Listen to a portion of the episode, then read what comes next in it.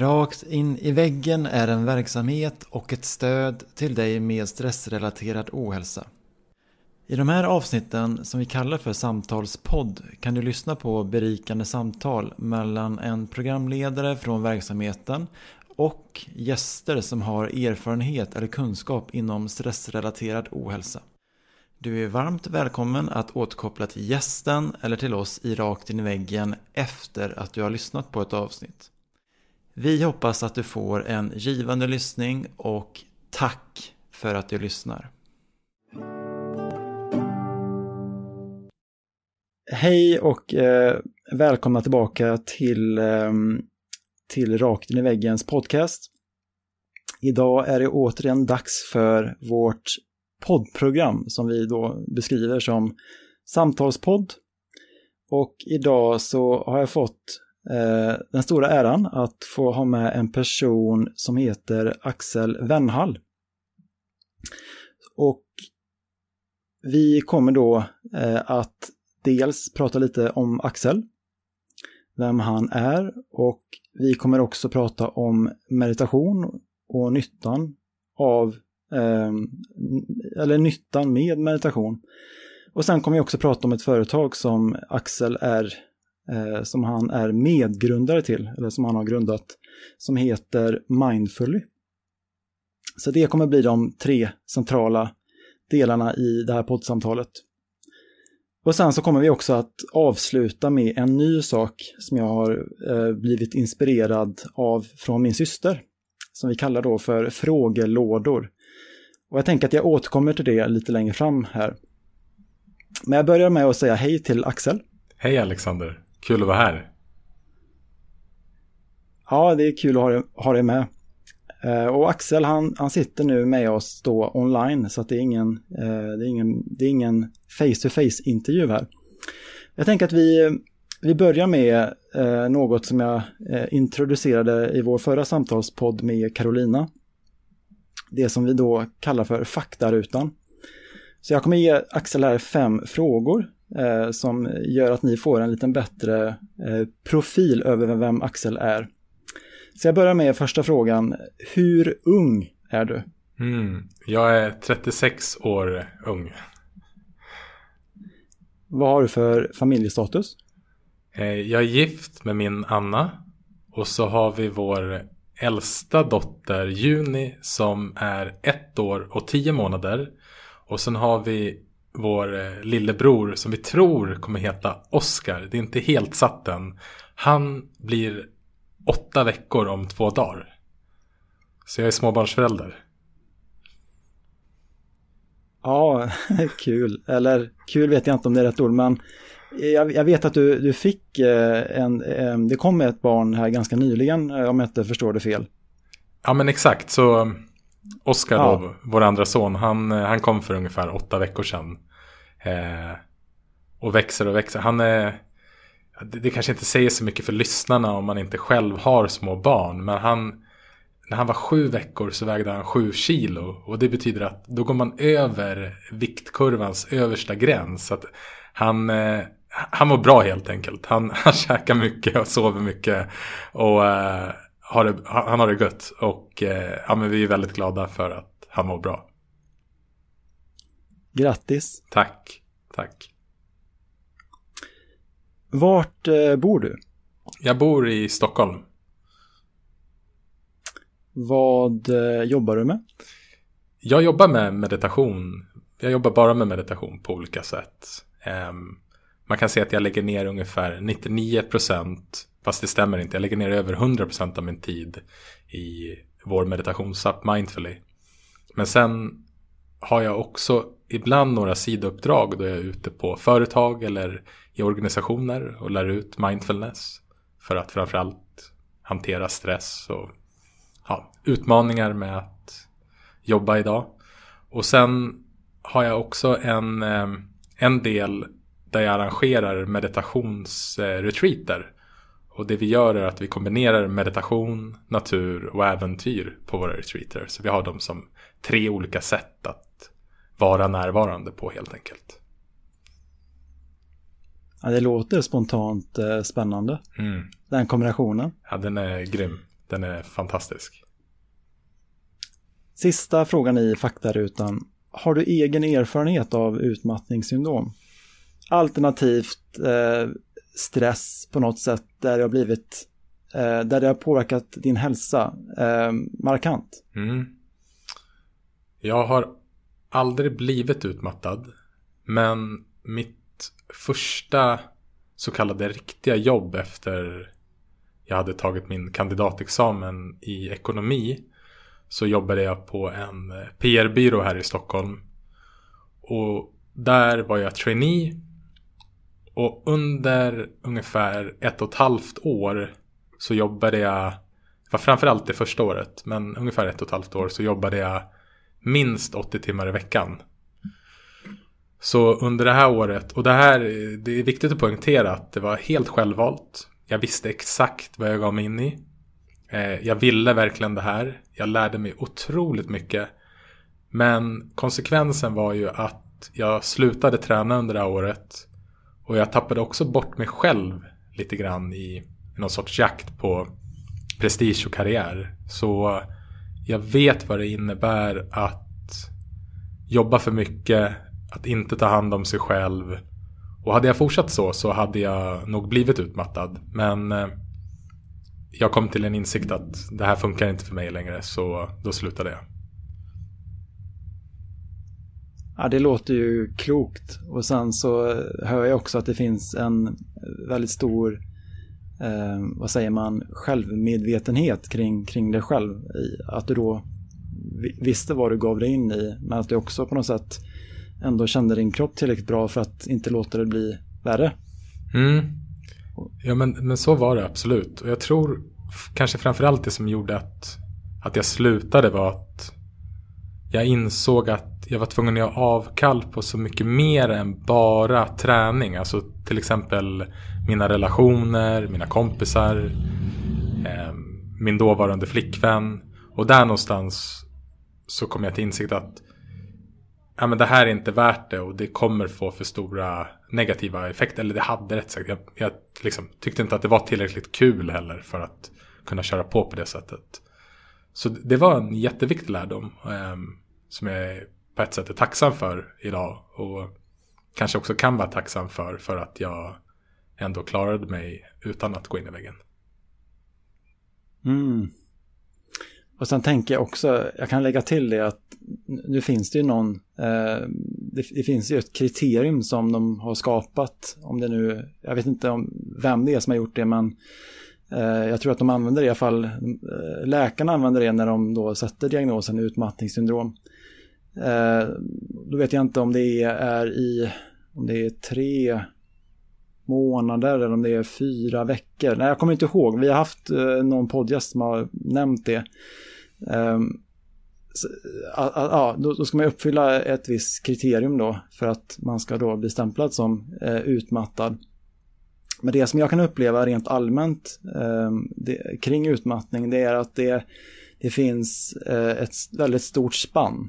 Eh, så, alltså vissa människor de kan ju bli så dåliga att, att de behöver återhämtning eh, i Alltså de, de, kan återhämta sig i ett år och de kan fortfarande vara så dåliga att de, att de inte eh, orkar att arbeta deltid ens. Mm. Medan vissa andra kanske kan bli nästan helt återställda på kanske bara ett år.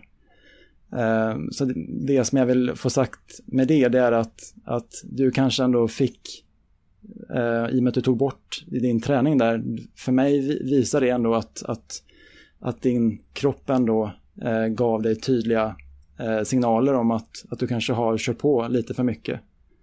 Eh, så där, där tänker jag ändå att det finns någon form av förståelse eh, från, från ditt håll utifrån vad du berättar. Mm, absolut. Och jag kommer också tänka lite grann på en annan sån här känsla i, beskrev ju här i inledningen när du frågade om min familjestatus, att jag är småbarnsförälder. Och det är väl också en sorts tillvaro som jag ska absolut inte säga att jag känner mig utmattad på grund av att jag har små barn. Men det är ett tillstånd ändå där man inte riktigt får den här återhämtningen. som man är van vid. Eller jag, rättare sagt, jag får inte den här återhämtningen som jag är van vid. Och det påverkar allmäntillståndet. Vi kommer ju prata om meditation idag men alltså, man kan meditera egentligen hur mycket man vill men sover man inte ordentligt så kommer du fortfarande känna dig trött och seg. Och, och, och återigen den här kopplingen till fysisk träning tycker jag också är så intressant. För första året med vår dotter så eh, släppte jag också en eh, för, liksom, den första månaden när hon kom så släppte jag en bok. Och det var så intensivt arbete under den tiden. Så då tappade jag den här fysiska träningen som jag annars är ganska bra och älskar att hålla på med. Och mm. eh, när, när jag nu kan liksom kolla, kolla tillbaka eller blicka tillbaka i backspegeln kan jag ju se att ja men gud vad trött jag har varit under en period. Som såklart också sammanfaller med den svenska vintern och att vara småbarnsförälder och kanske inte rört på mig i den utsträckning som jag vet jag mår bra av.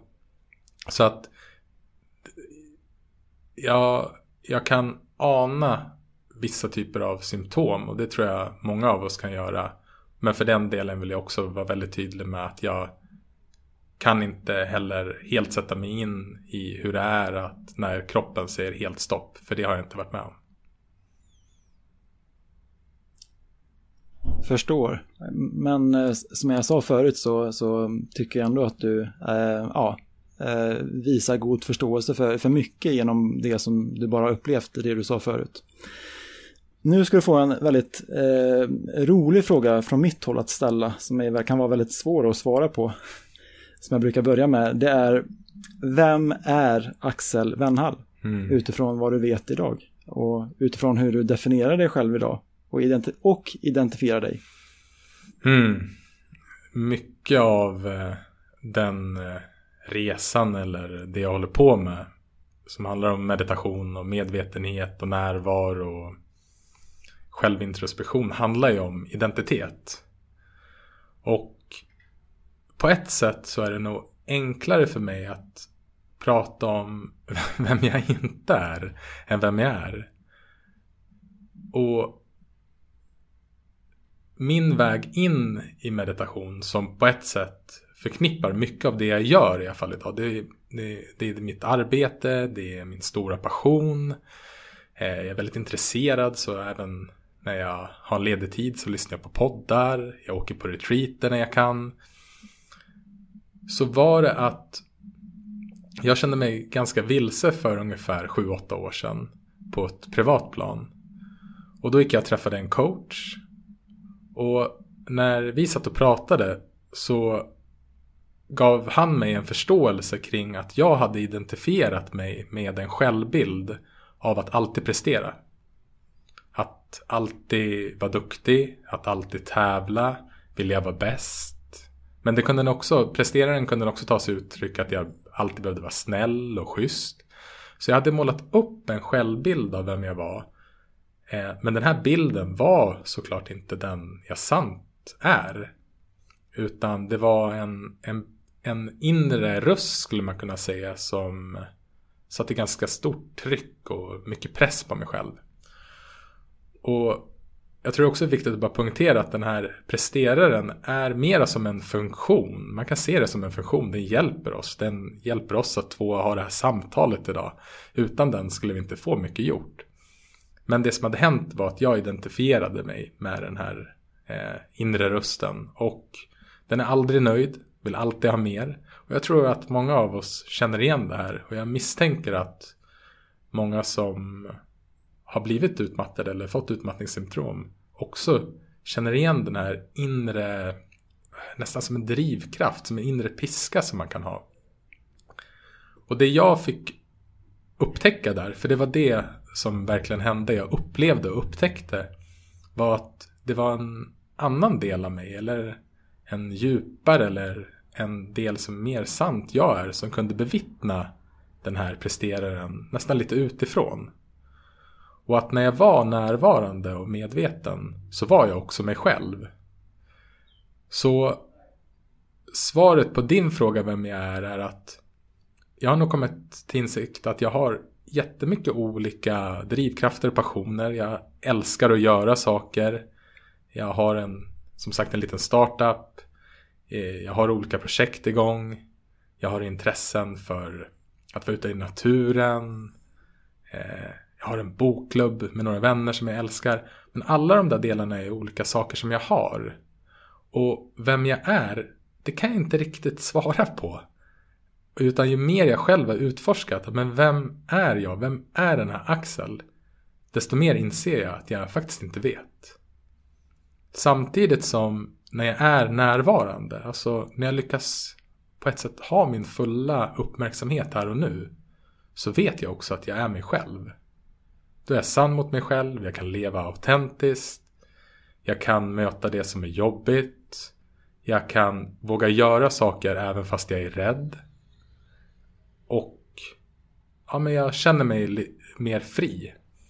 Så i upplevelsen kan det vara väldigt tydligt. Men sen när man ska sätta det i ord så blir det ganska abstrakt. Så därför är det ibland lättare att svara på vad jag inte är. Så att eh, ja, men det är nog där jag, där, där jag liksom har landat in ner i att ja, men jag vet inte. Men jag har också insett att den jag trodde mig vara är inte den jag är. Utan det finns en del i mig som kan bevittna de här olika delarna av mig, olika intressena jag har, olika drivkrafterna. Men det finns någonting djupare och när jag är i kontakt med den delen och är närvarande så blir livet mycket, mycket lättare och härligare att leva. Mm.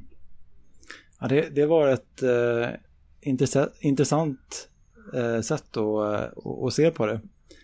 Eh, och, och jag har eh, själv eh, rent personligen ett ett ganska... Man kan beskriva det som ett spirituellt sätt att och, och förhålla mig till livet. För jag tänker mycket att, att alla möten som jag har på något sätt med människor, alltså nu sitter jag här med dig och vi har ett samtal. Jag tror inte att någon person kommer in av en slump utan ofta så finns det någonting som jag kan ge dig och som du kan ge mig. Eh, nu, nu, så finns det kanske en väldigt tydlig sak som vi kan ge varandra. Du, du kan då här ge mig ditt perspektiv på, på lite olika frågor som jag ställer till dig. Och, och, ja, och du kan... Eh, ja, och du, det finns säkert någonting för dig också. nu tappar jag bort mig lite i, i det jag sa där, men det jag tänker är att när, när du sa det där med att du träffade en coach eh, och den coachen då hjälpte dig till att se att, att det fanns en ganska att den här presteraren i dig var en ganska eh, tydlig eh, del i vad du identifierar dig som. Så kunde jag känna, ja ah, okej, okay, nu förstår jag varför jag träffade eh, Axel här, bland annat. För jag själv håller på och är på den här resan och jag, jag har sett att, att den här presteraren i mig har eh, varit väldigt stark i, i, i, min identitet. Och det har också gjort att jag liksom har, eh, den har hjälpt mig till att, till att krascha två gånger.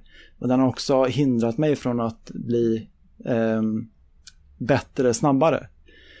Eh, och jag har själv då försökt då eh, hitta lite olika vägar nu på hur, hur jag ska gå vidare för att liksom, för jag, jag inser att jag behöver hjälp från någon person som kan hjälpa mig att se mig själv. Så att jag, jag fick en liten sån här indirekt påminnelse från universum via dig nu insåg jag. Jag bara okej, okay, här, hade, här hade vi ett delbudskap via dig till mig. Så det var intressant. Mm. Um, och om vi går tillbaka till meditation då som ändå är det här, det, det, ett, ett huvudtema för, den här, för det här samtalet. Så, och du nämnde, du, du berättade lite förut om, om, om, um, om varför. Men vad var det som gjorde att du började att intressera dig för meditation från, från, från starten där? Mm. Ja, men det är kopplat till det jag pratade lite grann om identitet. För att som sagt så hade jag varit identifierad med den här presteraren. Alltså jag hade varit identifierad med, eh, med mina tankar kan man säga. Med olika tankemönster. Och det jag blev visad var ju att men vänta här nu jag är ju här och kan observera de här tankarna. Det per definition betyder ju att de inte kan vara vem jag sant är. Utan att det är någonting jag har. Och blev också då introducerad i att ja, men när du är närvarande, när du har din uppmärksamhet i, i det du kan uppleva i det här ögonblicket istället för i dina tankar som oftast utspelar sig, inte alltid, men i framtiden eller förflutna. Kanske värderar eller dömer det vi upplever. Och börja få någon sorts inblick i att just det, okej okay, men jag är så omedveten om hur ofta jag tänker. Och hur ofta det färgar min tillvaro och på vilket sätt det färgar min tillvaro.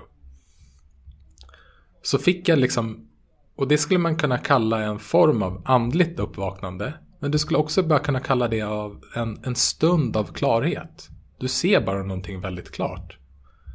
Det är inget speciellt på det sättet utan bara jaha, aha, okej. Okay. Och när jag då förstod att meditationens, alltså att prata om meditation är lite som att prata om idrott eller konst. Så att jag vill verkligen inte ge en, en definition nu som gäller för alla. Men det jag tycker mig ändå se och själv erfara i liksom själva essensen i meditation, i de flesta meditationsformer, så är det just att öva upp sin närvaro och medvetenhet. Och bara göra liksom ett enkelt experiment att okej, okay, men om jag till exempel nu bara ska känna mina händer. Hur länge kan jag bara känna förnimmelserna i händerna? Och så håller man kvar sin uppmärksamhet där och så dröjer det inte länge innan vips så är man borta. Och för många som börjar meditera så ser de, åh nej jag kan inte meditera, det, det blev inte tyst. Men det är just den insikten som är så himla viktig att få. Och det är egentligen det som är den stora insikten. Att uppmärksamheten sticker iväg. Gång på gång på gång. Eh, nu är det en fest här i bakgrunden. Det är någon studentskiva Alexander. Så jag vet inte om vi bara ska låta dem åka förbi om det kommer in för mycket ljud här. Ja, jag, jag tänker att eh, eh, vi får väl eh, hoppas på att allting är som det ska och, och att den då försvinner snart. Ja. Eh, så jag tänker, du kan fortsätta och så kan vi avbryta om det blir om det, om det tar för mycket plats. Just det, nej men det är bara om du hör ljudet från bakgrunden in i micken. Så det var mest det. Ja, jag, jag hör ju lite, men jag, men jag tänker att det här får ju lyssnarna då en möjlighet till att kunna så, observera att det kanske låter lite i bakgrunden, men man behöver inte fastna vid det, utan man kan komma tillbaka till vad Axel säger. Ja, men det, det låter perfekt. Så återigen då, så bara om man gör ett litet experiment att bibehålla uppmärksamheten i sina, i sina händer och sina fingrar. Så blir man ganska snabbt varse att den enkla uppgiften, instruktionen, inte är så himla lätt. Utan att man försvinner iväg i en tanke. Man blir på ett sätt omedveten om var man har sin uppmärksamhet. Och, och meditation handlar då egentligen bara om att notera, ja, där försvann min uppmärksamhet och vända tillbaka den. Så det är som en sorts närvaroträning. Och när jag insåg liksom hur jäkla enkelt det är. Alltså det, det är liksom inget speciellt utan närvaro är vårt naturliga tillstånd. Och sen har vi tankar som drar oss bort. Och att lära sig då att kunna bli mer medveten om ens tankar att kunna bli mer medveten om ens känslor och hur kroppen mår och vad som händer i det här innevarande ögonblicket. Och att kunna komma tillbaka med uppmärksamheten till nuet när tankarna har vandrat. Är så himla enkelt och det är så himla tillgängligt överallt. Så, men, så jag tror det som fångade mitt intresse var att eh, jag tror jag nämnde det att jag har, kände mig liksom vilse och behövde gå till en coach. Och då var jag ungefär 30 år gammal. Jag tror jag skulle fylla 30 år det året. Och det som slog mig var hur kunde det dröja så här länge innan jag fick, eh, fick veta om det här? Och varför hade jag inte kommit i kontakt med det här innan? Och det är klart att jag kanske inte var mottaglig innan. Men det fanns liksom ingenstans i samhället. Det fanns ingenstans. Det var ingen av mina vänner som mediterade då.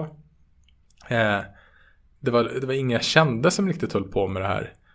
Så det var ganska svårt för mig. Jag behövde må ganska dåligt för att komma i kontakt med någonting som jag upplevde var så himla självklart, enkelt och hade enorm påverkan på mitt liv. Så där blev jag väldigt fascinerad och jag tror att det var den, den liksom kombinerade att jag själv fick ta del av fördelarna, någon sorts lätthet och frihet att förstå att jag inte behövde identifiera mig med rösten i mitt huvud. Parallellt med att jag såg att ja, men det här är någonting som, som jag önskar att flera fick ta del av. Så det var liksom, det gick åt två riktningar ganska, från, nästan från start för mig. Att det var, ja det här vill jag utforska mera. Och parallellt också, okej okay, men det här vill jag dela med mig mer av också. Och så har det fortsatt sedan dess kan man säga. Mm. Men då när du kom i kontakt med meditation, då var du alltså runt 30 år där. Och det som jag också undrar, det är när du mediterade första gången, gick du in på till exempel YouTube och eh, lyssnade på en guidad meditation där? Eller åkte ut till ett retreat och, och liksom kom i kontakt med, med en grupp människor på det sättet? Eller hur, hur var det för dig? Mm. Så min coach, han introducerade meditation och han hade några guidade meditationer som man kunde lyssna på. Så de började jag med. Och sen laddade jag hem en, eh, en engelsk eller amerikansk eh, meditationsapp som heter Headspace. Så, och då var det en kompis som sa till mig att eh, du, jag har hört att om man vill få en vana så ska man göra det 30 dagar i rad. Eh, och jag tänkte bara så här, okej, okay, men då gör jag det. Så då mediterar jag 10 minuter varje dag i 30 dagar som sen kanske blev 70 dagar. Jag kommer inte ihåg hur länge jag gjorde det, men jag liksom klarade av de här 30 dagarna. Och där någonstans också så formades en regelbundenhet och en vana att meditera. Så jag fick in det som en, en daglig vana. Och sen mediterade jag i princip varje dag. Jag kunde glömma bort någon gång. Eh, men kom tillbaka dagen efter allt som oftast. Och efter jag hade hållit på ungefär ett år, då åkte jag sen på mitt första retreat. Eh, då man oftast åker iväg i, är borta, det kan vara allt ifrån en helg till en vecka eller ännu längre för den delen. Jag var borta i tio dagar på ett tyst vipassana retreat. Och eh, mediterade ja, oavbrutet under de här tio dagarna.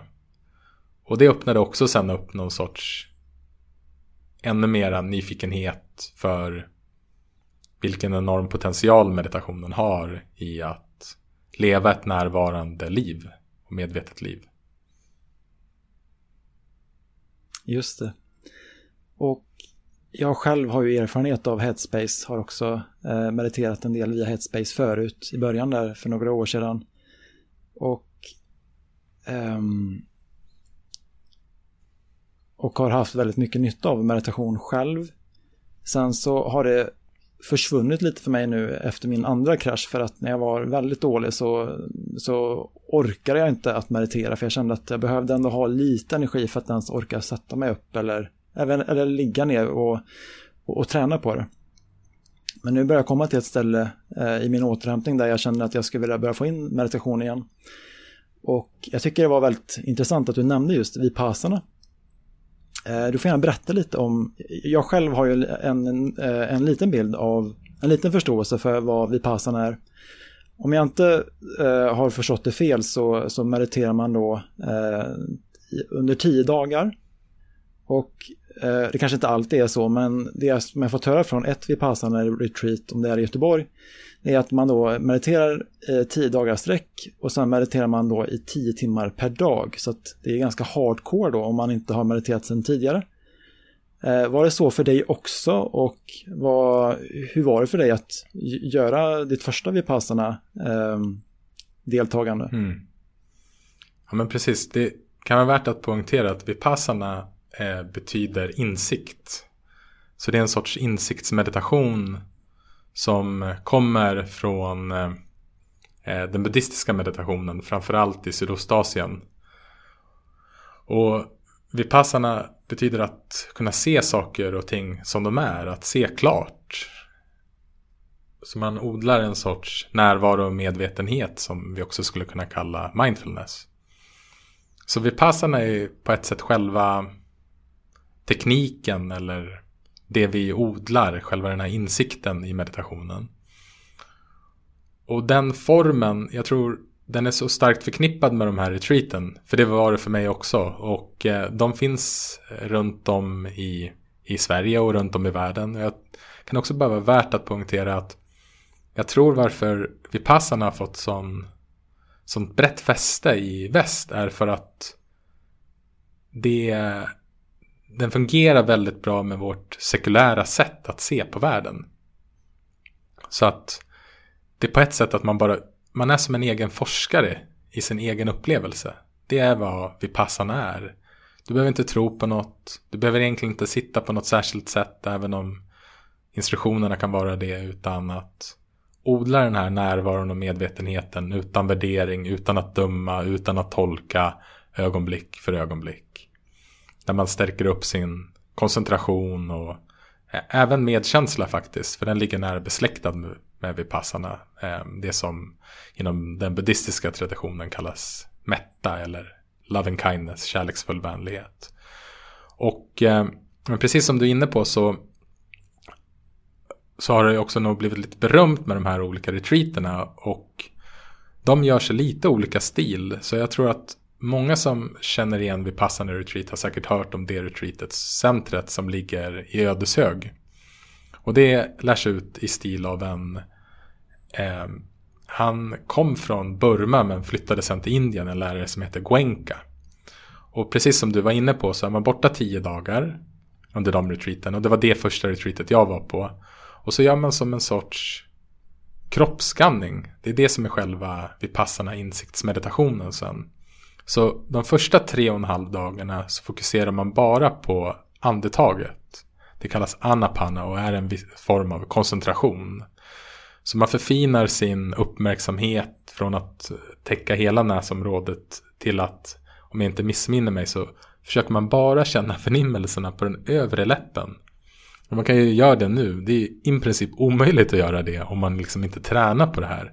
Men det går liksom att förfina sin koncentration och uppmärksamhet så att man kan känna luften komma och gå mot den övre näsborren. Och sen efter tre och en halv dag, en tredjedel av retreaten, så går man över då till vipassana meditation. Och då skannar man igenom hela kroppen, upp och ner, upp och ner. Och det man gör är att man övar på att ha en sorts jämnmod eller sinnesjämvikt. Alltså att varken reagera eller försöka hålla fast det som är behagligt, försöka trycka bort det som är obehagligt eller att försvinna iväg i tankar och dagdrömmeri när någonting känns varkendera. För den upplevelsen kan nästan vara svårast att vara i. Okej, okay, men det är inte jobbigt och det är inte härligt, utan det är ingenting.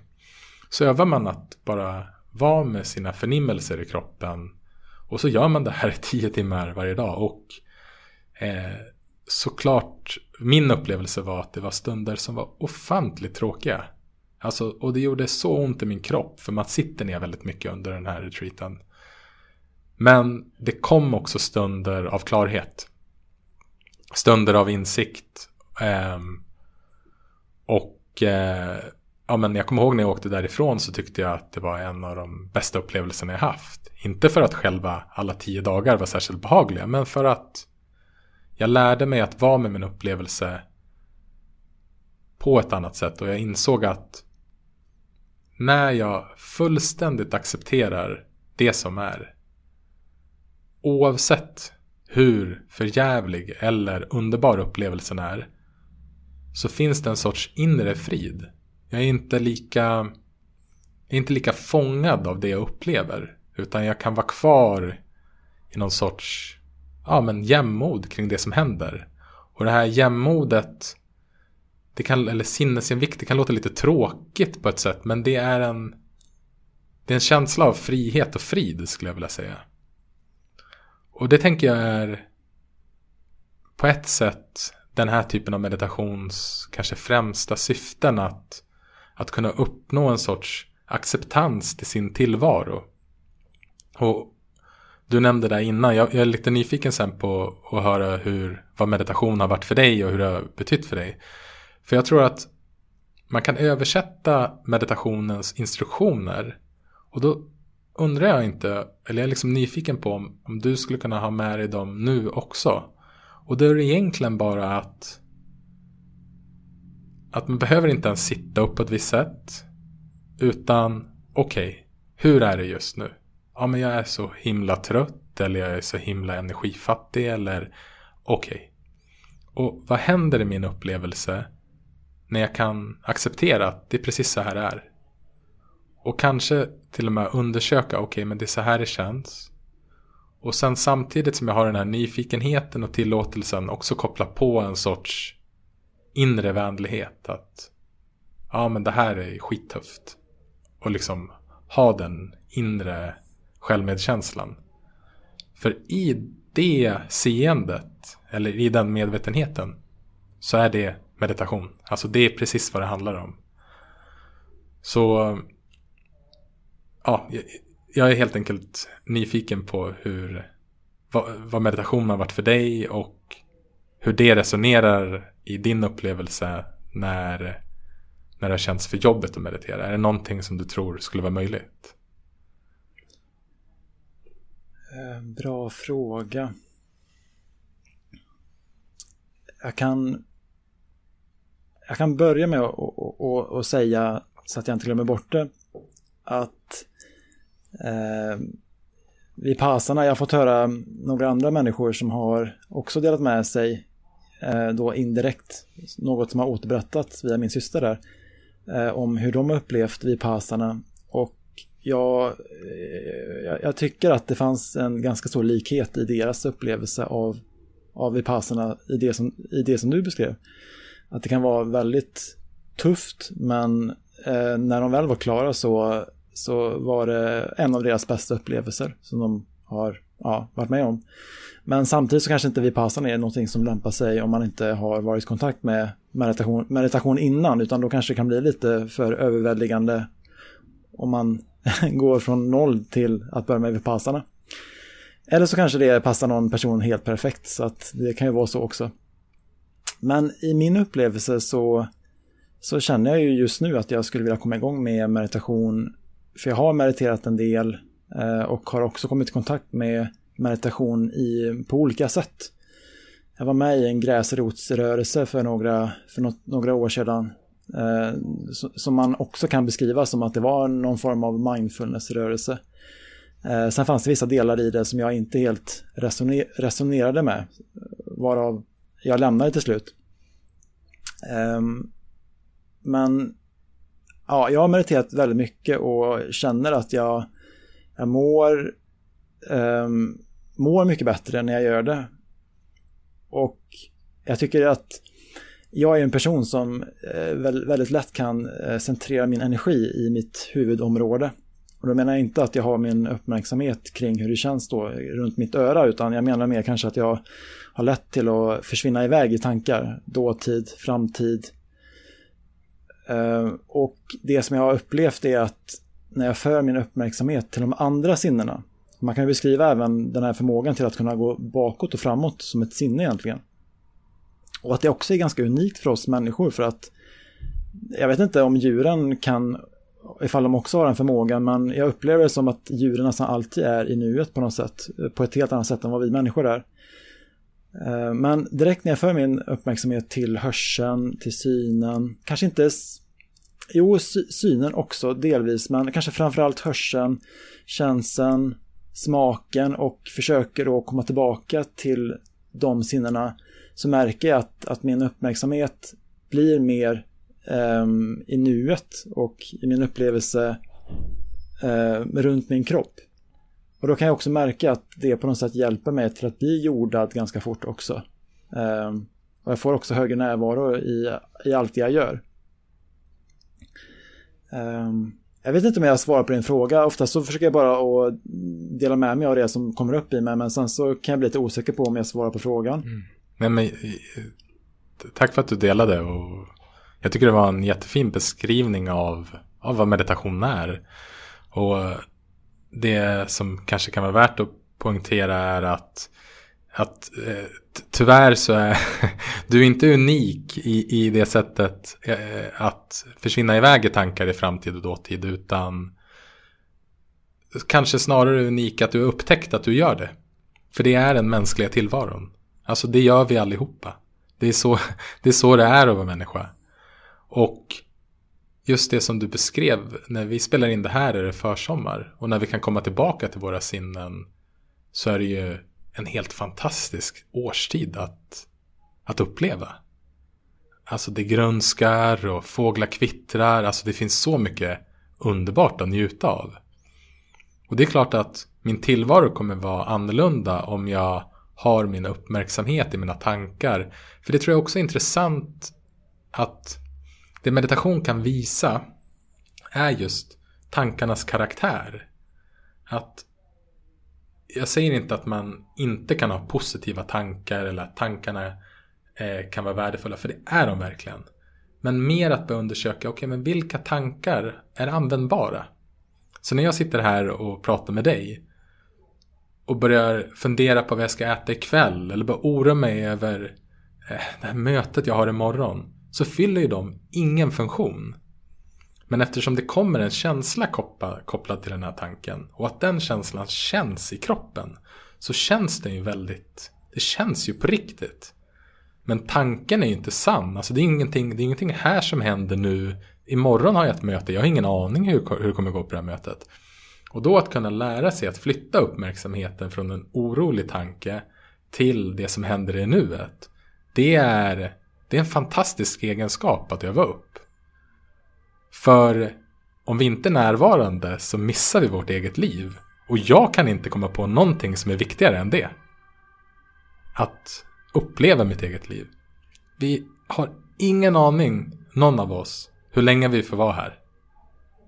Så, och, och det tycker jag, det är en sån här, jag brukar använda det ibland som en sorts tanke, ska man säga som en tankeövning. Att jag påminns om det oberäkneliga och det förändliga i livet och att jag inte vet när någonting kommer ta slut. Då känner i alla fall jag mig väldigt levande. Då vill jag ta tillvara, alltså jag vill inte, jag vill inte gå runt och hålla på och lägga uppmärksamhet och tid på sånt som inte betyder någonting. Och jag känner mycket, mycket mera tacksamhet. Och ja, jag kommer till ett tillstånd så okej, okay, men allt är inte som jag vill. Allt är inte vad jag önskade, men det, det är fint ändå. Ja, det, det, finns många bra saker som, som du sa där och som jag även fått höra andra människor eh, säga eh, på ett liknande sätt. Och jag tror att för min del som jag sa förut så har jag varit väldigt mycket i, i dåtid och framtid. Eh, och har väl känt ibland att, att jag har eh, lagt tid och energi på sånt som inte är viktigt. Eh, för många gånger så mm, eh, så har det inte blivit så som jag tänkt mig ändå och då var ju den tiden väldigt eh, onödig.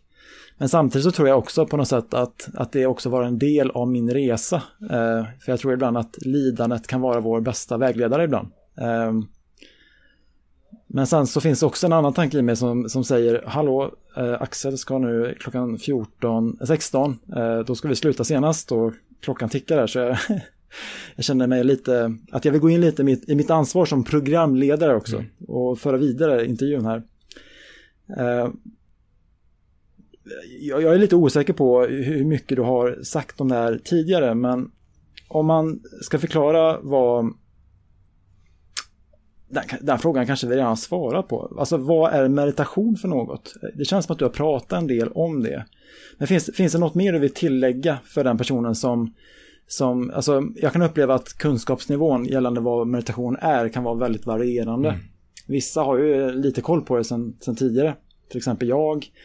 Eh, du upplever jag mer som en expert nästan. Eh, och sen finns det vissa människor som då eh, har hört det men de har liksom aldrig kanske undersökt ordet och undersökt vad det är för något.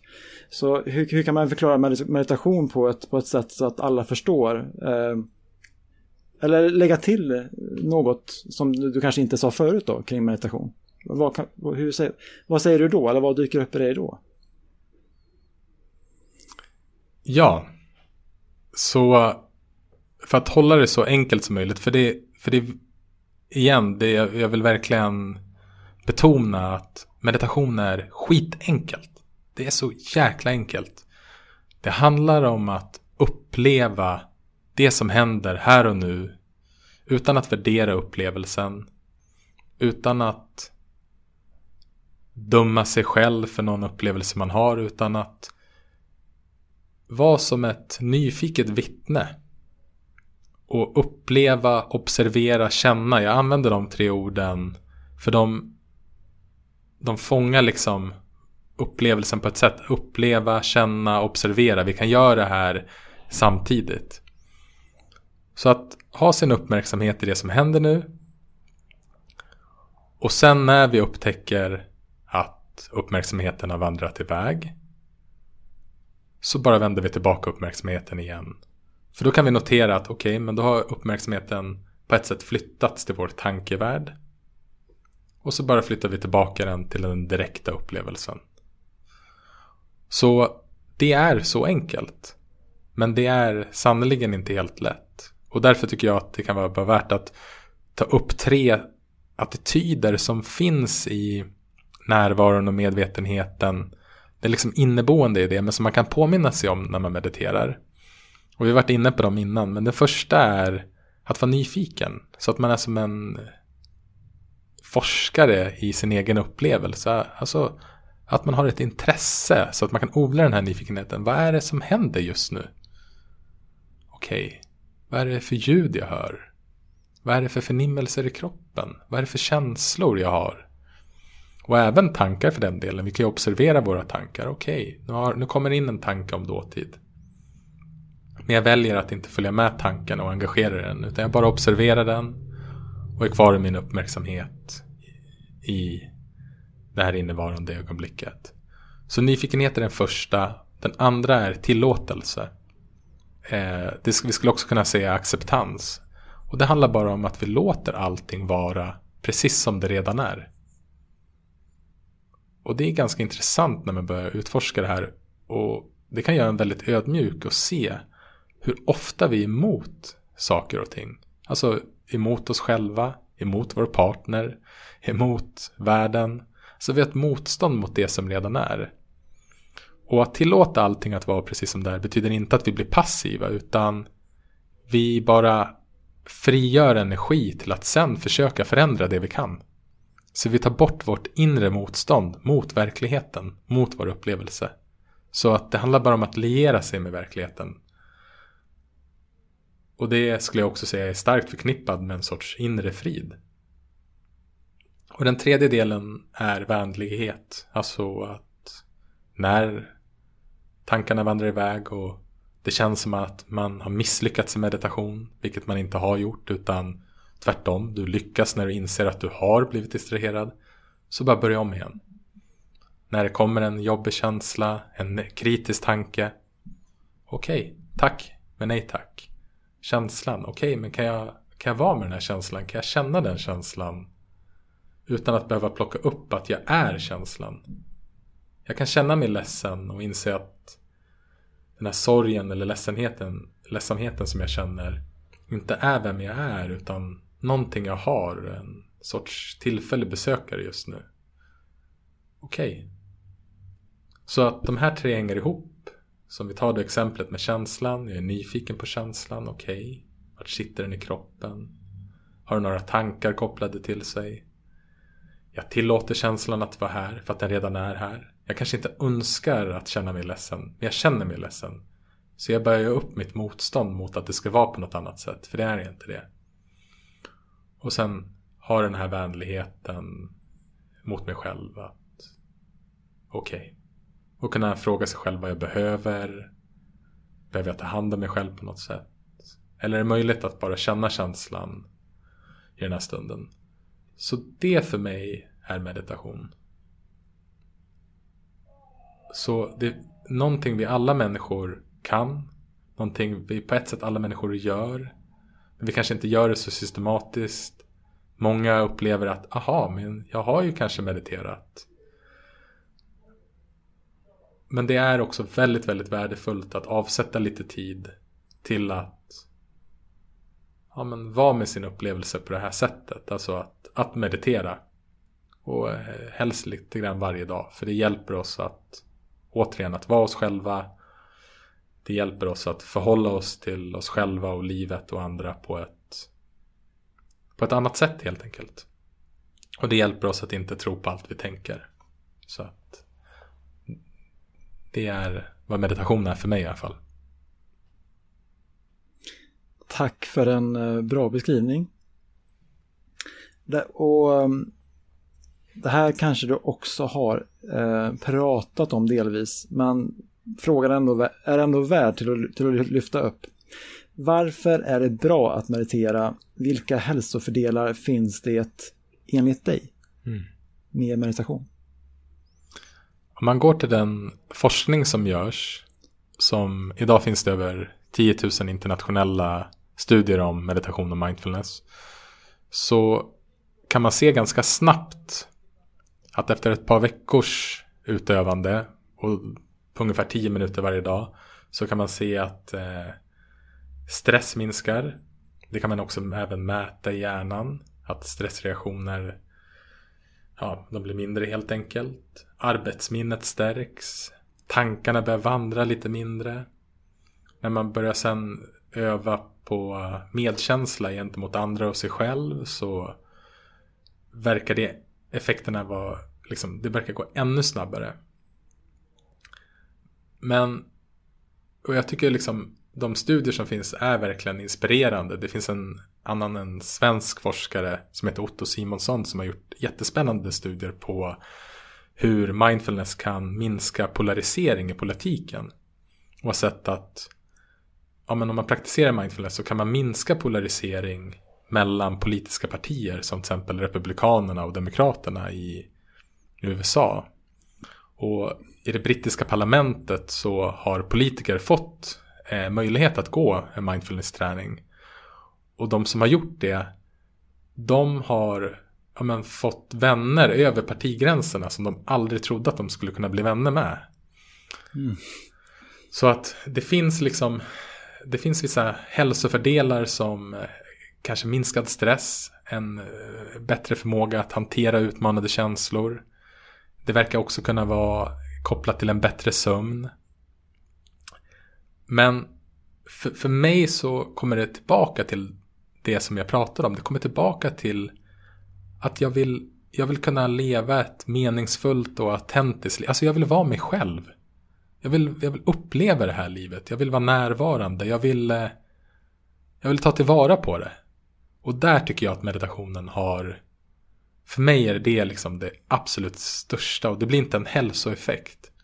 Och när, när jag är närvarande så och det här är inte bara någonting som jag upplever utan jag tror att om man reflekterar lite grann så kan man nog känna det själv att när vi är närvarande så vill vi också andra väl. Alltså vi inkluderar andra.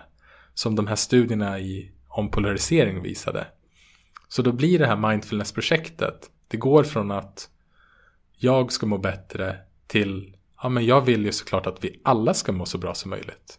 Jag är, jag är bara ansvarig för min egen hälsa, jag är inte ansvarig för någon annan. Men min önskan om att andra ska få må bra och kanske min, mitt agerande. Och det här behöver inte vara någonting grandiost utan det kan ju bara vara att man ler mot de personerna man möter. Håller upp en dörr. Alltså är en schysst medmänniska. Och jag tror att det också går hand i hand med att man börjar behandla sig själv schysstare.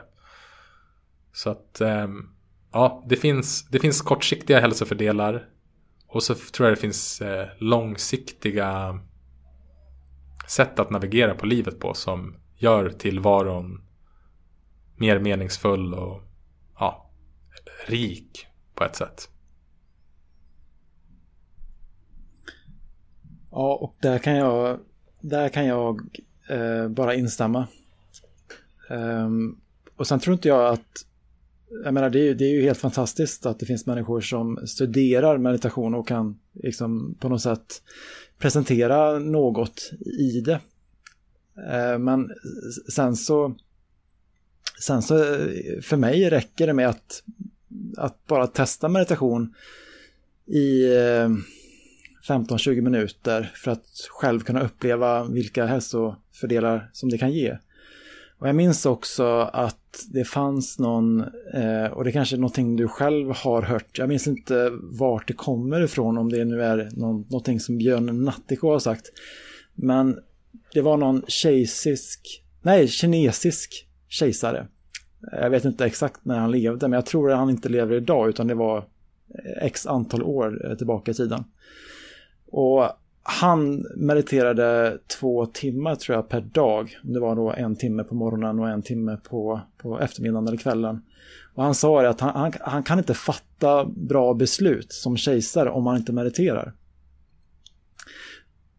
Och jag, jag tror att man kan fatta bra beslut eh, även om man inte mediterar. Men det som jag har märkt är att dels så får jag ju bättre närvaro och jag kan, kan också känna att jag blir lugnare av meditation. Det är lite som att jag plötsligt börjar att se människor mer. Jag börjar se människor mer, jag blir mer, jag får en bättre närvaro. Jag mår bättre, jag känner mig lugnare i kroppen. Eh, och det känns också som att jag hör vad människor säger bättre. Så att alla de här sinnena som jag har förstärks på något sätt i meditationen. Och det var som du sa förut att eh, nu har man gjort meditation till en egen tränings... Eh, övning eller aktivitet. Alltså det finns ju något namn för det här. Det kallas ju för meditation, men för vissa så vissa människor kanske mediterar de har med sig det rent naturligt. Sen kanske inte de vet att det kallas för meditation, men det är det, det, är det de gör på något sätt. Um, och nu vet jag inte exakt vart jag ville eh, kom, vart jag ville komma men jag, jag tror att, att eh, vetenskap är jättebra, studier är jättebra. Eh, men, eh, men man kan också testa det här ganska enkelt och lätt för att själv liksom uppleva de här hälsofördelarna i sin egna upplevelse, tänker jag. Mm, verkligen. Och jag tror att alltså, meditation för mig betyder också prova själv. Alltså på ett sätt i egentligen värdelöst vad jag säger är vilka hälsofördelar meditation kan ge. Men utan det är till syvende och sist att man, man måste prova själv och utforska. Eh, och se, okej okay, men om jag gör det här, vad händer då? Och, och, samtidigt är det nog bara viktigt att ha med sig då att när man börjar meditera så en ganska vanlig upplevelse att, ja men som du var inne på i, i, i, vårat, i vårat samtal att ja, men du har upptäckt att oj, jag är ju jättemycket i dåtid och framtid. Så att, att bli mer medveten kan, kan också innebära just det att oj, vad jag inte är närvarande med min partner. Jag, lyssna, jag jobbade som PR-konsult innan jag började meditera och mitt jobb gick egentligen ut på att lyssna på våra klienter och sen komma med en lösning på deras problem. Men när jag, efter jag började meditera så insåg jag att ja, men jag lyssnade aldrig på våra klienter. Utan jag var redan i mitt huvud i de spännande idéerna som jag ville presentera. Jag, såklart, jag lyssnade men jag, alltså, jag lyssnade inte på djupet. Och, jag, och det där det kan göra en lite ödmjuk och känna att, som att man går bakåt i utvecklingen. Men när man inser de här grejerna så är det egentligen det är jättestora framsteg. För då kan man välja att göra annorlunda nästa gång. Så det är först när jag blir medveten om att min uppmärksamhet väldigt ofta är i dåtid och framtid som jag kan rikta tillbaka den till nuet. Det är bara när jag inser att shit, jag lyssnar ju inte på mina klienter som jag nästa gång kan ge dem min fulla uppmärksamhet. Så det tror jag också är bara viktigt att ha med sig att det kommer inte nödvändigtvis kännas jätteskönt när du börjar meditera. Du kanske blir medveten om saker som smärtar. Men just den här medvetenheten är också det som betyder att du får ett val. Och det här valet skulle jag säga är mycket av vår mänskliga frihet. Att vi kan välja att göra annorlunda eller vi kan välja att rikta uppmärksamheten från tankar till nuet. Ja, jag, jag gillar verkligen det du sa med att, att, att det på något sätt är vår mänskliga frihet. Eh, och det eh, får mig till att börja tänka på, um, jag kommer inte ihåg exakt vart detta kom ifrån heller. Jag tror faktiskt att det här var någonting som eh, någon sa när jag var med i den här mindfulness-rörelsen som jag nämnde förut. Och då var det någon, då var det någon som berättade om de här tibeterna då som blev Eh, jagare. Eh, om det var, jag kommer inte ihåg exakt det, när det hände, men det var, det var att eh, om det var munkar i eh, Tibet som, som blev liksom på något sätt jagare. Eh, om det var ett krig eller något liknande. Eh, men då fanns det i alla fall vissa tibeter som hade eh, satts i fängelse. Jag vet inte ens vad tibeter är för något. Jag, jag antar att det är något folkslag som, eh, som håller till ganska nära Kina. Men ja, jag har ganska lite kunskap där. Men ja, jag känner mig ändå tillräckligt trygg för att kunna använda ordet Tibet ändå. Oavsett, då var det några tibeter då som eh, hade hamnat i ett fängelse. Och eh, det som var själva poängen med varför den här personen valde att berätta om detta. Eh, för då hade de satt sig i fängelse av några andra, om det nu var kineser eller om det var ett annat folkslag eh, eller land. Och de här tibeterna var ju väldigt vänliga mot eh, fängelsepersonalen fast de var inspärrade. Eh, och det som jag tyckte var intressant det var ju att eh, jag kommer inte ihåg exakt hur det kom upp på tal men att tibeterna såg ju alla att de var de, de upplevde ju aldrig att deras frihet hade blivit borttagen. För de, de, de såg inte att deras frihet var kopplat till deras fysiska kropp. Utan att friheten var liksom deras mind på något sätt. Eh, sen kan det vara så att, att det, det, kanske inte var det här som var poängen, men jag, jag, jag, själv kan uppleva ibland att, att det största fängelset som vi har, det är liksom våra egna tankar, tankemönster. Mm. Eh, det är inte alltid liksom, jag menar, just nu så är jag ju fri rent eh, fysiskt här. Jag kan röra mig fritt, eh, men jag kan samtidigt leva i ett fängelse rent mentalt. Eh, för att jag går runt och tror på vissa idéer som jag har skapat om mig själv, eller som jag har fått av andra om mig själv. Um, och nu så blev jag, blev jag osäker igen på varför jag, hur det här är kopplat till det som du sa. Men finns det någonting som, som dyker upp i dig i, i det som jag sa här? Mm. Ja men jag har själv inte hört den berättelsen men jag tycker inte på något sätt att den låter osannolik. Eh, Tibet är ju precis som du var inne på ett, ett land som avgränsar till Kina och som Kina invaderade. Och Tibet har en enormt rik kultur och historia och tradition av meditation. Så den tibetanska buddhismen är, eh, ja men, har liksom enormt mycket visdom i sig. Och några av vår tids främsta meditationsmästare Eh, kommer från Tibet men bor oftast i Nepal idag eller kanske Indien i de närliggande länderna. Och ja, men det som jag tror som dök upp för mig var just det där som du belyste att jag tror vi alla väljer att leva i frihet och att vi ska vara så sjukt tacksamma. Vi som, jag misstänker att alla som lyssnar på den här podden lever i, i frihet. Lever i ett i, i länder där det finns kanske demokrati. Där vi litar på våra institutioner. Det är verkligen ett samhälle som, som jag vill leva i alla fall och som jag är så tacksam över att få vara en del av. Men samtidigt som vi kan ha det så bra i samhället och i vårt materiella välstånd så är det precis som du säger här, kan ändå vi ha en känsla av att vi är liksom fängslade. Och, och, och jag tyckte du sa det väldigt tydligt att ja men vad består det här fängelset av? Det måste ju vara våra tankar kring situationen.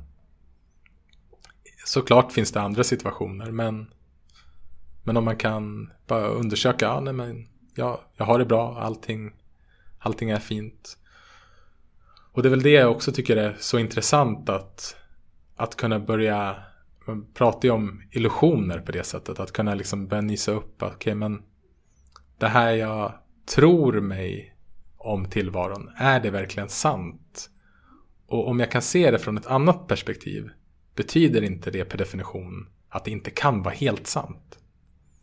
Så att, det, att börja ifrågasätta sina tankar och sina idéer och sina trosföreställningar om livet kan börja luckra upp det här fängelset. Och uh, ja, återigen komma tillbaka till det att jag, jag, tror inte mänsklig frihet handlar om att vi kan göra allting. Att vi har tillgång till allting. Men mänsklig frihet för mig handlar om att kunna inkludera allting. Att kunna tillåta allting att vara precis som det är. Och inse att vi har ett val hur vi förhåller oss till saker och ting. Hur vi väljer att se på saker och ting. Och det misstänker jag kanske var det som de tibetanska eh, personerna som satt i fängelse kunde göra. Att även om de satt inlåsta så valde de att inte förhålla sig till kineserna med förakt och motvilja utan okej, okay, jag är här och du är också en annan varelse. Så att eh, de, det låter som att de kunde lyckas känna medkänsla även för, för de som gjorde dem illa. Och det är ju, ja, det, jag säger inte att det är någonting som, som jag på något sätt tror jag skulle klara av. Men jag tycker det är inspirerande att, att det finns, den potentialen finns i oss människor. Det tycker jag är skithäftigt. Ja, du backar upp mig väldigt bra där med din kunskap kring eh, Tibet, tibeterna och eh, eh även det, det, andra du sa. Så det tackar jag för och mm, precis, du fick fram det ganska bra vad, vad eh, mm, framförallt där i slutet att, att, att de ändå eh, kunde eh, visa prov för vilken, vilken kraft vårt, eh, vårt intellekt, kanske är fel ord, men vilken kraft vårt mind har eh, när det gäller hur vi förhåller oss till det som händer.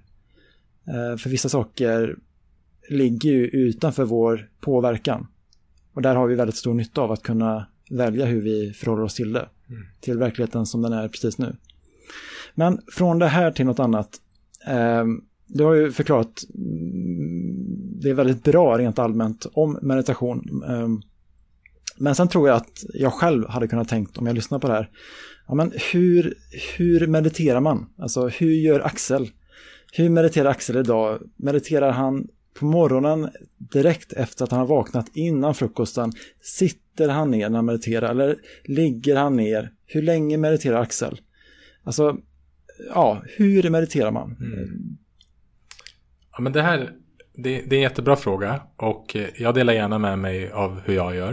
Men jag tror för lyssnaren att det, även om det kan vara intressant, så är det irrelevant på det sättet att när det kommer till meditation så handlar det om att komma i kontakt med sig själv och vad man också själv vill och vad som själv passar en. Och vi var inne på det förut att meditation verkligen handlar om att prova själv. Så att jag liksom vill ställa tillbaka den frågan till dig som lyssnar att vad passar dig bäst? Och vad passar dig bäst nu? Och vilka förutsättningar har du? För det är det som kommer ge effekt. För egen del så um, har jag som det är, lite, det är lite orättvist också för att jag jobbar ju med meditation så att jag, jag kan liksom avsätta tid på min arbetsdag att meditera. Det liksom ingår i mitt jobb. Men som jag varit inne på så är jag småbarnsförälder. Det ger också en begränsad tid. Jag gör så att det som har fungerat väldigt bra för mig är att försöka hitta lite tid på morgonen eller, morgonen eller förmiddag. Och nu har jag en liten lucka efter jag lämnar min dotter på förskolan. Eh, och innan jag öppnar datorn. Då brukar jag sätta mig ner. Det tycker jag passar bäst för mig själv. Jag sitter helt vanligt. Typ på en bänk eller på en stol. Just nu när det är sommar ute så sitter jag ute väldigt ofta. Men jag kan likväl sitta inne. Jag kan egentligen befinna mig vart som helst. Och sen varierar jag ganska ofta mellan att lyssna på en guidad meditation. Och fördelen med att lyssna på en guidad meditation är att du blir ja, men du blir hållen i handen. Du får påminnelserna, alltså de här instruktionerna som meditationsläraren ger dig som en sorts påminnelse att just det, men upplev det här innevarande ögonblicket. Och en guidning kan också hjälpa en att ja, men kanske se saker i sin upplevelse som man inte upptäckte innan. Och så, så antingen så guidar jag, eller liksom mediterar med en guidad meditation eller så mediterar jag själv i tystnad. Med instruktionerna att tillåta allting att vara precis som det är. Nyfiket och vänligt utforska min upplevelse. Komma tillbaka när jag märker att jag blivit distraherad. Som jag såklart också blir. Um, och jag brukar också lägga till en sorts tacksamhetsövning i slutet. Jag tycker det är väldigt värdefullt. För tankarna som sagt intresserar sig inte särskilt ofta för det som är bra och fungerar i våra liv. De har inte den uppgiften. Så att tacksamhet för mig balanserar min världsbild. Och det finns en intressant studie som visade att i våra nära relationer så minns vi fem gånger fler negativa händelser än positiva. Och det där har jag bara noterat. Ja, jag tror de flesta småbarnsföräldrar känner igen sig i att det blir liksom, man har ett hemmaföretag tillsammans med sin partner. Och det är liksom, man är trött och det är lätt hänt att uppmärksamma det man inte tycker att ens partner har gjort rätt. Men det är mycket, mycket svårare att uppmärksamma allt det fantastiska de har gjort. Så för mig så är tacksamhet ett sätt att balansera bara tankarnas ofta negativa världsbild. Att bara få en tydligare och klarare och mer balanserad bild över vad som faktiskt pågår. Och inse att det finns så mycket som jag är glad och tacksam över i mitt liv. Alltså varje dag, hela tiden. Så mycket. Um, och sen brukar jag också avsluta med en, eh, en kort, kort meditation som kallas mätta. Och, eller kärleksfull vänlighet. Och den går ut på att man helt enkelt bara önskar sig själv och andra att få vara lycklig och slippa må dåligt. Alltså det är så enkelt. Bara den här önskan att ja men jag hoppas att du Alexander får, får liksom ha det bra. That's it. Så det, så ser min meditationspraktik ut. Den formella meditationspraktiken. Och sen finns det lite olika former som jag kan göra. Men jag tror min inbjudan till dig som lyssnar är att utforska själv. Alltså när tror, du, när tror du funkar bäst på dagen att göra det? Och börja då och testa. Och längden, att komma ihåg att i början så spelar det inte så stor roll hur länge vi mediterar. Och det behöver inte göra det sen heller utan det, den viktigaste meditationen är den som blir av. Så till exempel i våran app så har vi ganska många meditationer som är på 3-5 minuter bara. För att bara sätta sig ner och observera sina tankar och komma tillbaka med uppmärksamheten till nuet i tre minuter kan göra jättestor skillnad. Det är lite som eh, en berömd amerikansk meditationsforskare. Han har sagt att det är lite som att, det, att meditera, det är lika det är samma sak för vår mentala hälsa som att borsta tänderna är för vår tandhälsa. Och vi behöver inte heller göra det längre på det sättet utan det finns faktiskt studier som visar att tre minuters meditation ger resultat. Och att ja men inte komplicera det. Alltså har du fem minuter på väg till jobbet, gör det då.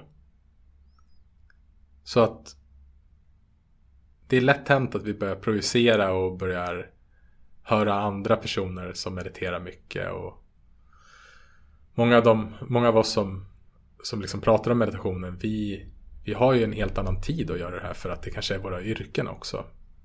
Men eh, ja, ja, jag verkligen vill bjuda in att gör det som passar dig, när det passar dig och det som du dras och lockas till. Det som känns relevant för dig. Och att komma ihåg att den bästa meditationen är den som blir av. Och, och prova själv. Ja, att den meditationen som blir av är den bästa, vad sa du, bästa? Den, den meditationen som blir av är den bästa meditationen. Just det. Ja, det eh, får mig att tänka på när Anders Hansen sa att den bästa träningen är den träningen som blir av. Ja, man kan eh, applicera det i, må i, i många saker, inser jag.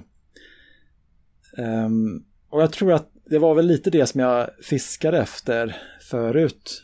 Att även om att man, alltså, även om det är, eh, är bra att, att, lyssna inåt och, och, och se och, och låta den inre vägledaren, guiden eh, till hu, hur man till hur man kan göra när man mediterar och, eh, men även att man då att det kan vara väldigt hjälpsamt att hålla det enkelt så tror jag för min del att, att, att även om någon säger till mig eh, hur jag ska göra så, så, så, så, gillar jag liksom att kunna följa någonting i början som redan är färdigt. Så, eh, för att kunna komma igång. Annars så kan jag liksom så här kan jag fastna lite i mitt huvud kring hur, hur jag ska göra. Även om jag fått instruktioner så kan det vara svårt ändå. Och, där, och därför så kände jag att, att det var väldigt värdefullt för min del att, att använda Headspace i början. Eh, att, att det var någon person som då kunde säga till mig vad jag skulle göra. Eh, och sen när jag hade gjort det ett tag så kände jag att då, då, då var det lite enklare att kunna börja utforska själv sen på egen hand också. Och jag kan, jag, jag kan nog eh, uppleva eh, att man kan göra en liknelse mellan det och att, och att börja och göra mat. Om man inte har gjort tillagat mat innan. Att, um, att, att det då är mycket enklare för mig att först följa recept på hur man ska tillaga en maträtt. Eh, och sen när jag har eh, följt en del recept och, och lärt mig att tillaga maten så kanske jag inser att ja, men det var inte så svårt att göra mat visst, människorna sa till mig att det inte är svårt, men ändå så var det någonting som krånglade, krånglade till sig i mitt huvud. Men nu när jag väl har följt recepten så inser jag att det är ganska enkelt. Eh, och nu har jag också förstått själva grunden i vad matlagning är. Ja, man kanske alltid behöver ha i. Eh, det kan vara bra att ta i liksom en buljongtärning i många saker som man gör. Det kan också vara bra att ha i lite vatten ibland och, jag märker också att maten blir inte alls lika god utan löken som, som är en väldigt fin ingrediens. Eh, men det hade inte jag förstått om inte jag liksom hade provat på lite olika recept som liksom återkommer till samma sak. Att vissa saker behöver du ha med dig liksom när du väl gör mat för att då blir maten godare. Och samma sak tänker jag också med, med meditation att, att om jag eh, det, det, var nog Headspace som hjälpte mig mycket till att kunna fortsätta i början. För att eh, jag hörde att han visste vad han gjorde och man kunde välja på att göra kortare meditationer och längre meditationer. Så att om jag hade lite mer tid eh, och utrymme så kunde jag lägga en 10, 15, 20 minuter och, och, kanske ännu mer. Men om det var någon dag där det var, där jag var lite mer begränsad så kanske jag bara körde någon tre minuter. Och det här leder mig in på nästa fråga som då handlar om det som du är medgrundare till, Mindfully. Mindfully Eh, skulle du vilja berätta lite eh, om vad mindfully är för något? Eh, vad gör mindfully helt enkelt? Och hur skiljer sig mindfully till exempel med det som jag nämnde förut, headspace? Vad är, vad är skillnaden och vad är, vad är, vad, vad är liknelsen? Eller mm. vad är, ja du fattar. Mm. Mm. Ja, men du beskrev det väldigt bra tycker jag, vad fördelarna med att ha en meditationsapp. Att oavsett vad vi gör i början så kan det vara väldigt hjälpsamt att få tydliga instruktioner, få en guidning. Och som jag var inne på, jag, jag har mediterat i snart åtta år och jobbar med det här och jag mediterar fortfarande med ibland med guidade meditationer. Så det är inte så att man kommer till ett slutmål där man inte behöver ha det längre utan det är användbart ibland och ibland så kan det kännas bättre att meditera utan. Och det är bara man själv som kan känna det. Men Mindful är ju precis som Headspace en meditationsapp. Och vårt syfte är att hjälpa människor med hjälp av meditation att leva ett mer närvarande och hälsosamt liv. Och det som eh, skiljer Mindfully från i princip alla andra meditationsappar är att vi är helt på svenska. Så det är en svensk meditationsapp. Och vi har byggt den som så att eh, den är till för att hjälpa människor att börja meditera. Så jag har tagit fram någonting som vi kallar för meditationsresan. som är en sorts in, introduktion för meditation men som också fortsätter sen. Så den, eh, den är liksom perfekt för en eh, om man vill börja meditera och komma igång. För i den så delar jag med mig av, av eh, ja, men det, mycket av det vi har pratat om, själva basen och själva in, liksom, introduktionen till meditation. Och så fortsätter den att utforska olika delar av vår upplevelse och hur vi kan vara med vår upplevelse med medvetenhet och närvaro med hjälp av meditation och vilken effekt det får på våra liv i olika steg. Så den Mindful är skapad för att hjälpa folk att börja meditera och lära sig att meditera. Men framförallt också att bibehålla vanan. Som vi varit inne på att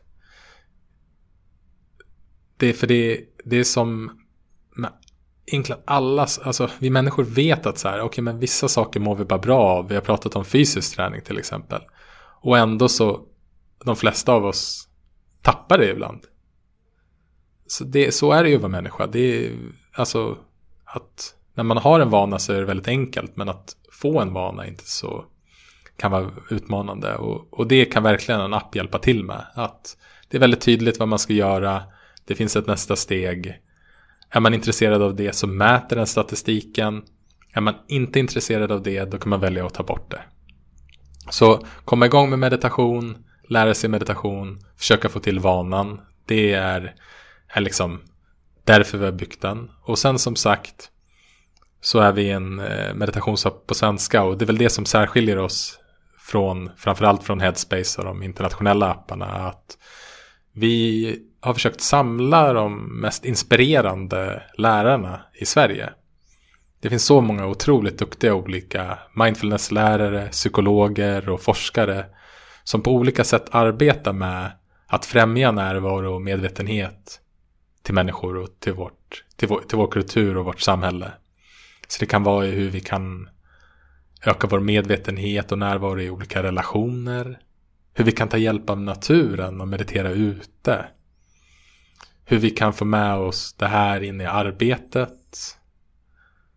Och stärka vår självmedkänsla. Hur andetaget påverkar oss.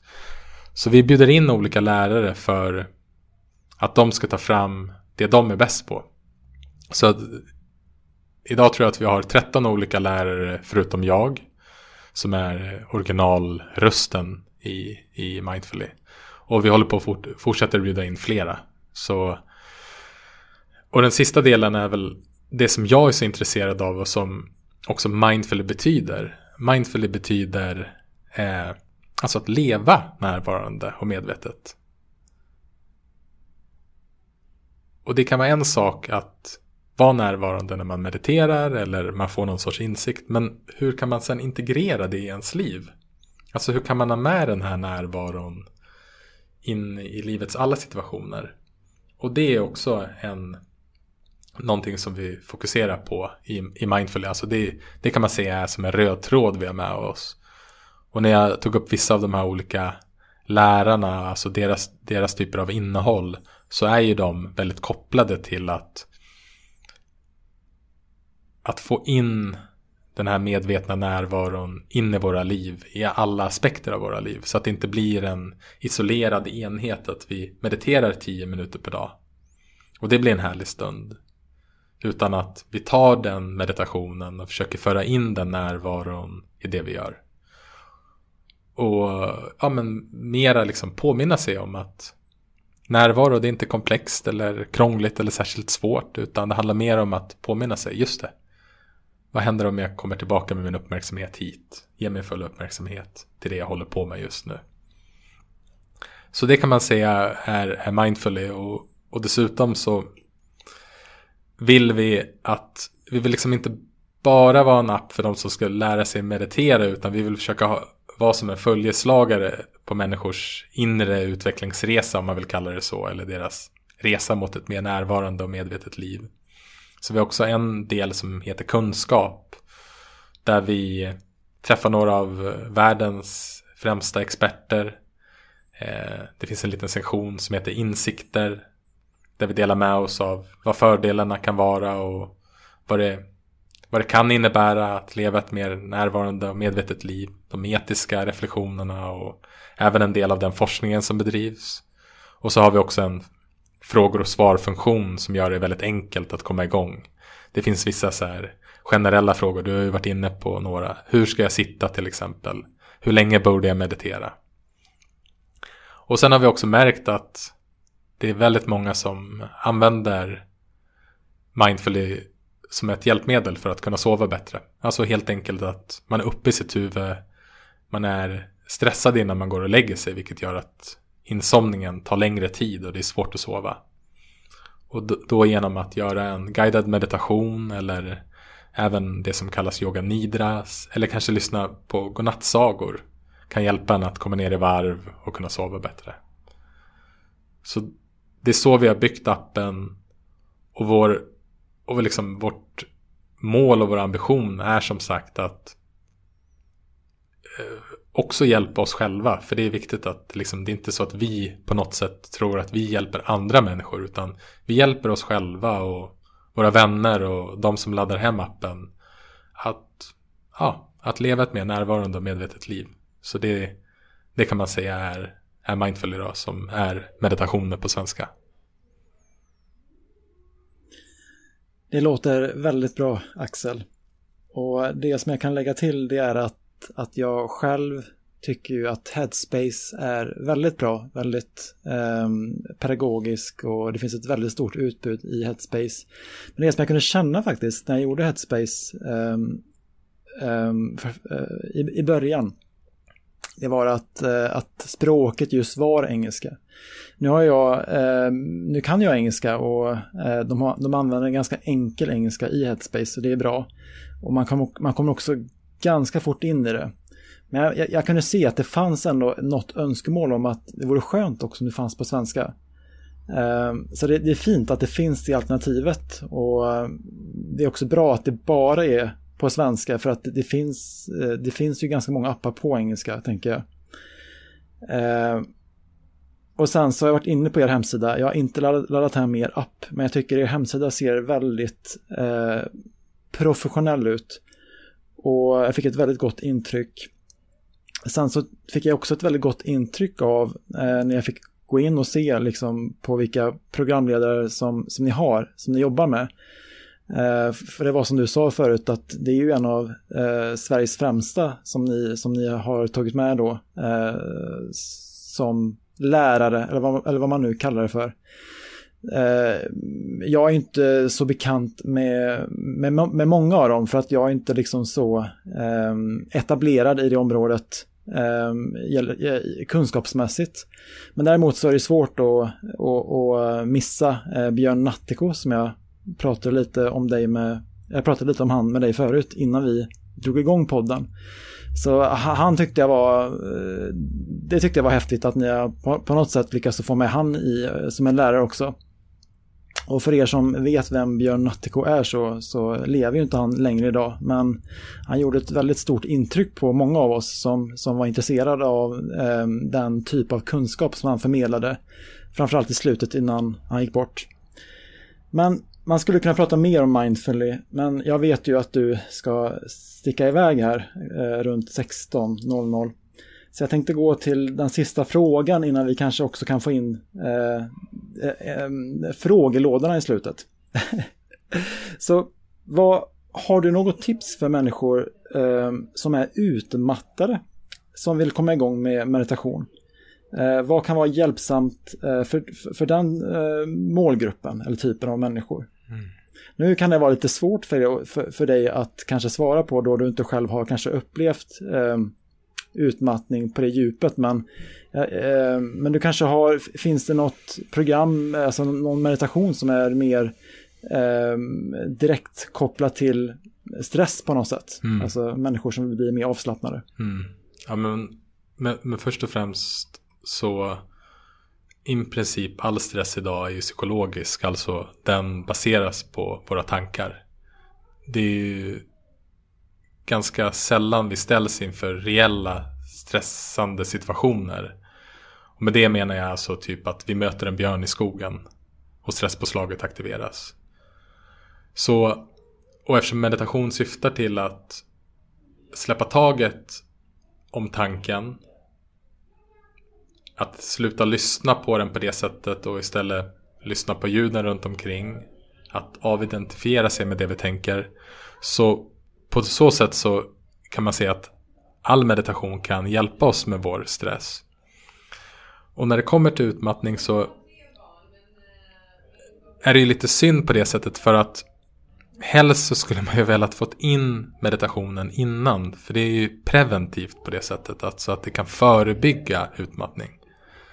För det kan hjälpa oss att komma mer i kontakt med kroppens signaler. Att kanske släppa mera våra idéer om vad vi måste eller borde göra. Och lyssna in på vad vi faktiskt, faktiskt behöver i stunden.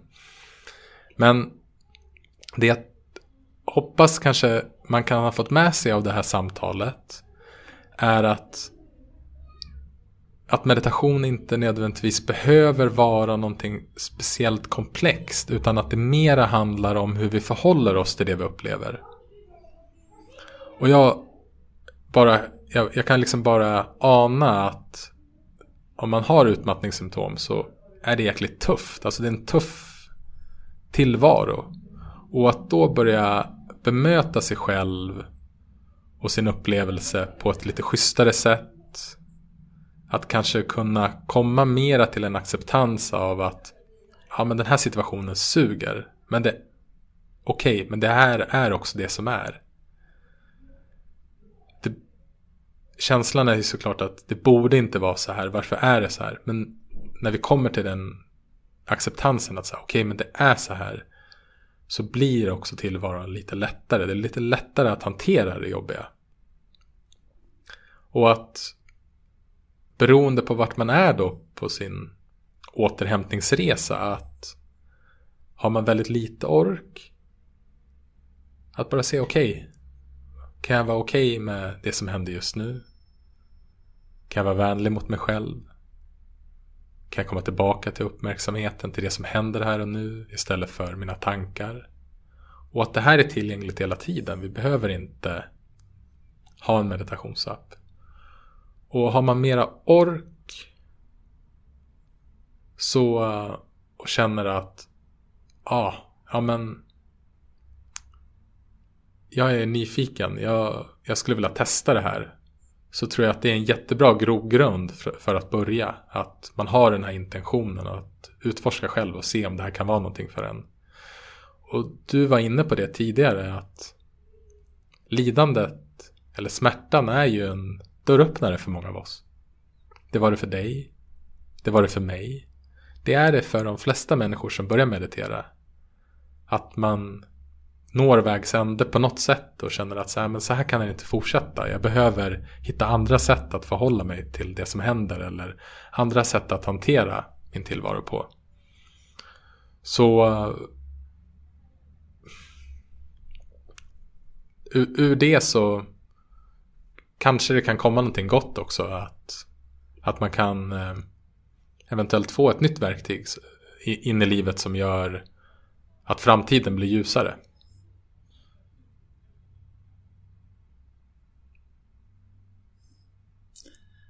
Ja, jag tycker att du summerade, du svarade och summerade hela eh, samtalet på ett väldigt bra sätt. Har du, har du några sista minuter, max fem minuter till den sista delen? Ja, alltså jag har ju suttit, du berättade ju om den här, hette den frågelådan? Ja, vi, det här är en ny sak för, och du är, du är första personen ut till att testa det i så fall. Vi kallar det för frågelådor. Och eh, för att förklara på ett ganska lätt sätt så, så är det så att vi har tre olika frågelådor. Vi har en frågelåda som heter lättsamma frågor. Vi har en frågelåda som heter djupa frågor.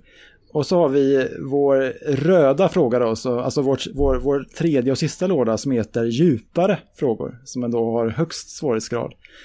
Och det, det som vi har tänkt då det är att antingen så får eh, intervju, alltså gästen då, som i det här fallet är du, välja antingen så vill jag ha eh, frågor endast från eh, den lättsamma frågor-lådan eller från lådan djupa frågor eller från den sista tredje frå lådan eh, djupare frågor. Eller så kan man ta eh, som ett fjärde alternativ en mix så att man får eh, en, någon lättsam fråga, någon, djupa, någon djupare fråga och en eh, ännu djupare fråga helt enkelt. Och jag tänker i och med att vi ändå har en liten tidsbegränsning idag och, och att du är introduktionsgästen så skulle vi kunna eh, göra så att du får en, eh, en eh, fråga från varje paket om du är, eh, känner dig eh, modig nog att ta emot de frågorna. Jag är så taggad och jag vill ha från alla kategorier så att eh, vi kör. Ja, då har vi lite frågor att välja på så att jag kommer här välja då vilka frågor som du får och jag hoppas att universum ger mig de mest spännande här. Mm. Uh, Okej, okay, då börjar vi med uh, frågelådan lättsamma frågor och då undrar jag uh, Vad skulle du göra om du vann en miljon kronor? Hur hade du använt dem? Åh, oh, jag har bara så här, det, det dyker upp ett så tråkigt svar. Eh, alltså vi håller ju på, eller vi har ju precis bildat vår familj. Och i det så är det liksom mycket fokus för mig, tankeverksamhet kring boende. Alltså att bygga ett hem eller ha ett, liksom, att boa helt enkelt. Så, så det tråkiga svaret är ju att jag hade liksom tagit de pengarna till vårt framtida hem. Men det jag drömmer om och det jag tjatar om till min fru så hon får hål i öronen är ju att vi ska ha ett litet landställe någonstans. Alltså en liten stuga eh, nära någon sjö och skog. Eh, så att, ja, det, verkligheten hade nog varit att det hade liksom gått till det hemmet vi behöver vara. Men jag när en liten dröm om att jag hade tagit pengarna och investerat dem i en liten stuga någonstans. Det låter bra, tack. Då tar vi nästa frågelåda, en fråga från djupa frågor. Och jag har suttit här och försökt att vara närvarande i vad du sa men samtidigt hitta en bra fråga till dig. Och det var lite svårt. Men nästa fråga blir då Om du kunde förändra en sak i världen, vad hade det varit?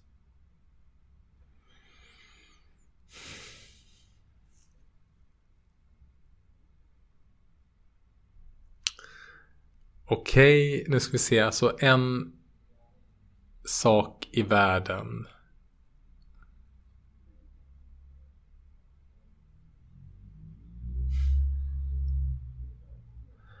Jag vet inte om det här liksom blir riktigt rätt på den frågan. Men om jag kunde förändra en sak i världen. Så skulle det vara att vi människor inte trodde på allt vi tänker. För jag ser att det skulle få så enormt stora positiva effekter. Och för om vi tänker på krig, vad, vad bygger krig på? Ja, men det bygger på idén att ett land är bättre än något annat. Det bygger på idén att det finns länder med vissa gränser. Så om vi människor inte trodde på allt vi tänkte, på alla våra idéer vi har, så tror jag att det skulle minska så mycket både mentalt lidande men också lidande som vi ser i världen. Så det är... Om det fanns en sån mekanism att vi människor inte skulle tro på allt vi tänker så är det det jag skulle vilja förändra.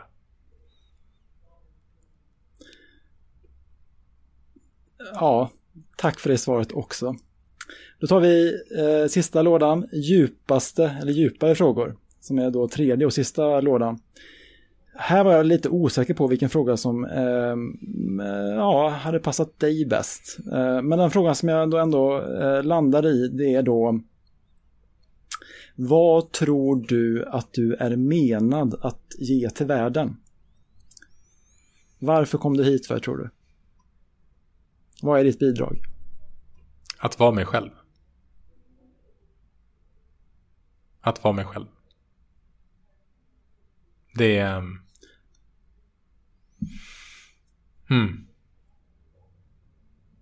Just nu är det ju väldigt tydligt att jag dras väldigt mycket mot att lära mig själv mer om hur man lever ett närvarande liv och sen också försöka förklara det till andra. Så, och, men jag är också i kontakt med mig själv för att det är det jag vill göra. Och det är inte nödvändigtvis att det kommer vara mitt livskall hela livet utan att, att vara mig själv. Jag har jobbat som bartender, då var det det, då var det, det jag menade att göra. Jag har jobbar på McDonalds så att det inte handlar inte bara om vad jag gör utan men att vara mig själv. Det är, det är meningen med livet. Vad jag är menad att göra. Tusen tack Axel för att du eh, avsatte några extra minuter, även fast vi har gått förbi den deadline som vi sa från början där. Och jag hoppas också att ni som har lyssnat på det här avsnittet eh, eh har kunnat ta med er något eh, från det här samtalet med eh, Axel Wennhall. Och jag tackar också Axel för att du har tagit dig tid till det här samtalet. Ehm, så ja, tack för att du ville vara med Axel. Tack Alexander. Det var skitkul att vara med och stort lycka till med ert eh, viktiga arbete. Om du vill tipsa oss om en poddgäst eller om du har en fråga eller synpunkt på det vi gör kan du alltid mejla oss på podcast raktinivaggen.com för att få svar. Tack för att du lyssnar.